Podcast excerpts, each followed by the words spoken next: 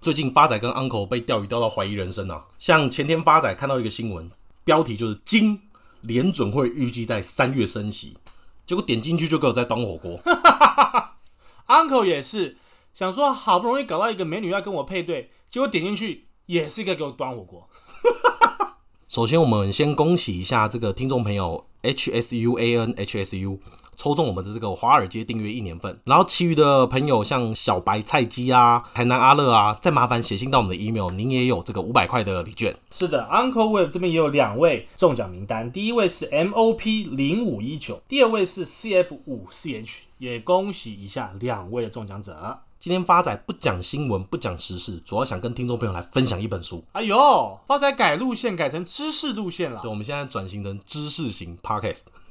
博客来近年公布哦，这个二零二零年阅读报告里面年度阅读畅销榜跟电子书榜的双双料冠军，这本书名字叫什么？原子习惯。就发仔读了这本书以后，有比较深的感受啊。哦，对，这本书的作者是这个 James Clear，他主要就是有提到，大家有没有这种想法？我当下定决心要培养一个好习惯的时候，但往往无法坚持下去，或者是已经计划好的事情。却没有执行力。那这作者有提到，他建立的这种习惯养成系统哦，基本上广受大联盟啊 NBA 的球队受用。那他这本书哦，厚厚一本，大概跟哈利波特一样厚，可是分成四个重点，发仔今帮大家整理一下。第一个重点，他就是说要让习惯显而易见。他这边有举个例子哦，就有家医院，他想改善员工自助餐的饮食习惯，他只改变了什么？就是改变饮料的摆设方式。过去我结账柜台旁边的冰箱。里面原本都放汽水，他把水放在汽水的前面，并且在食物区也多放了瓶装水。结果三个月后过去，医院的汽水销量下降了将近快十个百分点，而瓶装水的销量上升了二十五个百分点。我直接讲结论：人往往在摄取或使用某种东西的时候，不是那样东西是什么，而是它被放在那边，我才去使用。我举个生活上的实例好了，这个大家下班以后看到客厅桌上有饼干，我今天就算不饿，我也会拿起来吃，因为这个饼干摆在那边。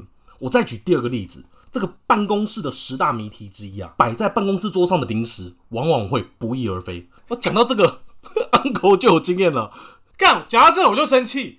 你是不是在提什么香皂事件，对不对？妈的，我怎么会知道放在一堆凤梨酥里面那个是手工香皂？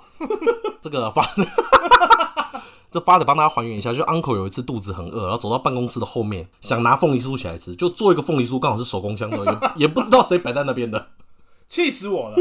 我讲结论啊，假如说您今天想要追求的是健康饮食，我就把水果摆在我显眼的地方。假如说我今天想晨跑，我就前一天晚上把运动服摆在床头。所以我的目的是什么？我在周围的环境里面设计能触发习惯的提示。那如果今天是想培养投资习惯的朋友呢？基本上现在大家都手机族嘛，我常常用手机，我就是把每天大盘的涨跌都把它放在手机的首页。我只要每当一滑手机，我就可以看得到。从这边开始培养。第二个步骤就是让习惯有吸引力。这书中我举个例子啊，有一个电机系的学生，他知道自己运动量不足，可是又很喜欢看 Netflix，所以他设计一台电动自行车。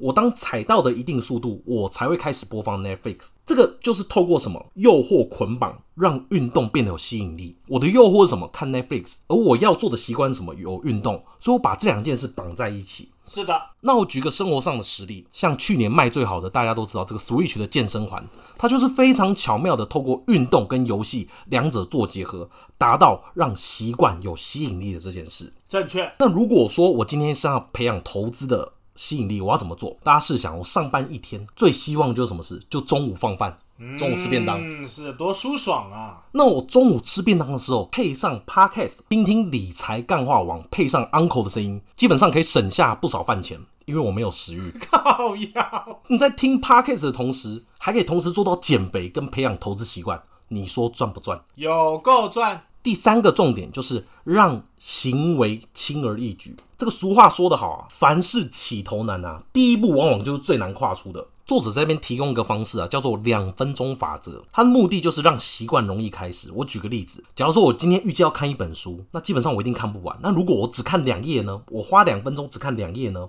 会或是我今天想跑步，我把它改成走路散步两分钟。重点不是在做一件事情，而是掌握起头的习惯。不要一开始就妄想着可以直接培养成好习惯，应该先从做容易的事情开始，并且持续建立习惯以后，再拉长并且增加难度。正确。我以投资做举例好了，大家对投资来讲哈，我一定一窍不通。可是如果我可以每天花个两分钟。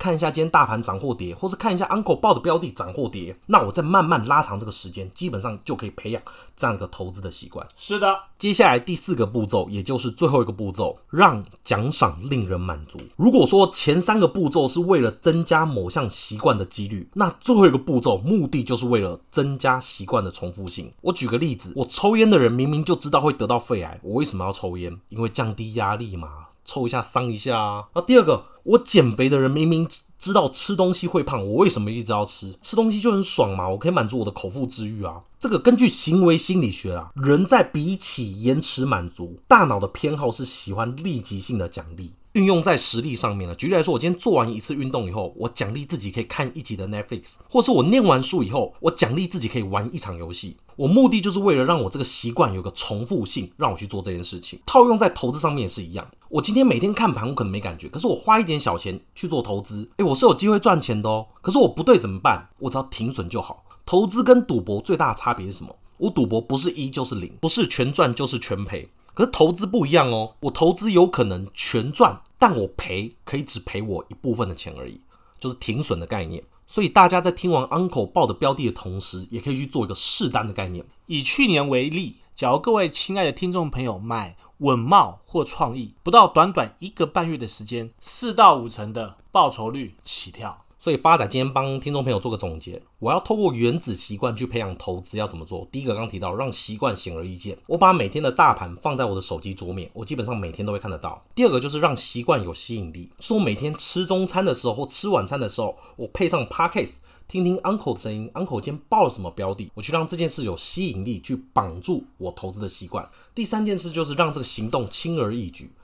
就是我每天花个两分钟看一下 Uncle 报的标的，看一下 Uncle 是不是准啦。最后一个就是让奖赏令人满足，就是我去试单 Uncle 的报的标的。那如果我今天投资到 Uncle 报的标的，我涨了三成，我是不是就有动力去继续让我做投资？所以以上四个步骤，你只要重复再重复，就可以培养属于你的投资原子习惯。哎，发仔，你今天讲那么久。阿四还有没有让我要报标的啊？你赶快赶快，时间都留给你了。好，今天要跟各位亲爱的听众朋友分享的标的是经验科技股份有限公司，代码六四一一，成立于二零零六年，前身为工研院的静电小组，为亚太唯一生产静电防护 IC 设计的公司。那产品主要提供静电保护元件和电磁干扰滤波器，消费性的应用占八十三个 percent。工业应用占十三个 percent，车用相关约四个 percent。Uncle 看好的因素有三点：第一点，静电防护 ESD 晶片厂经验，二零二零年全年合并营收缴出年成长十五点四 percent 至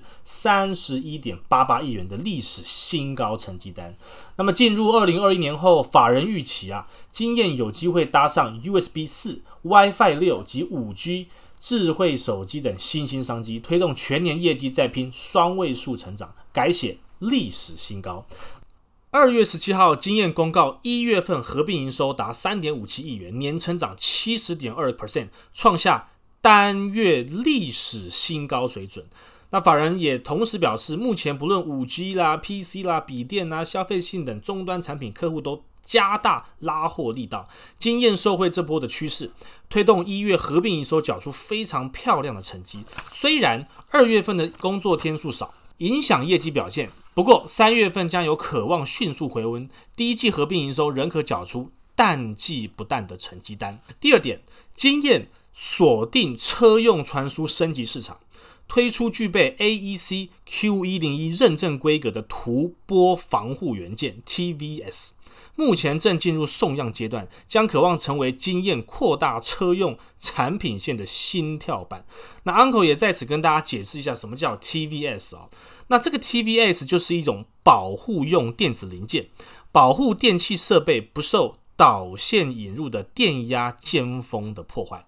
我简单一点跟听众朋友讲解啊，如果把导线当作是毛囊，这个 TVS 就等同于毛囊的保养品一样，就是为了让毛囊可以顺利的运作。靠腰。因此，在这个电动车跟自动驾驶成为未来趋势的引导之下，Uncle 认为啦，经验未来会也成为 Tesla 电动车概念股之一。第三个因素就是经验跟之前喷翻天的创意同样有周月同步邪恶波，双邪恶波的概念，双邪恶波的概念，Double Evil Wave，很坏，有比 Only 有坏吗？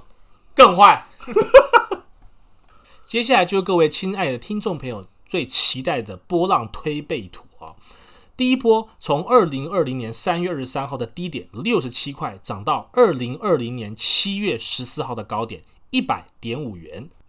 随后修正到二零二零年九月二十五号的低点七七点九元，再涨到二零二零年十二月三十号的高点一百一十七块，之后再修正到二零二一年二月一号的低点九四点八。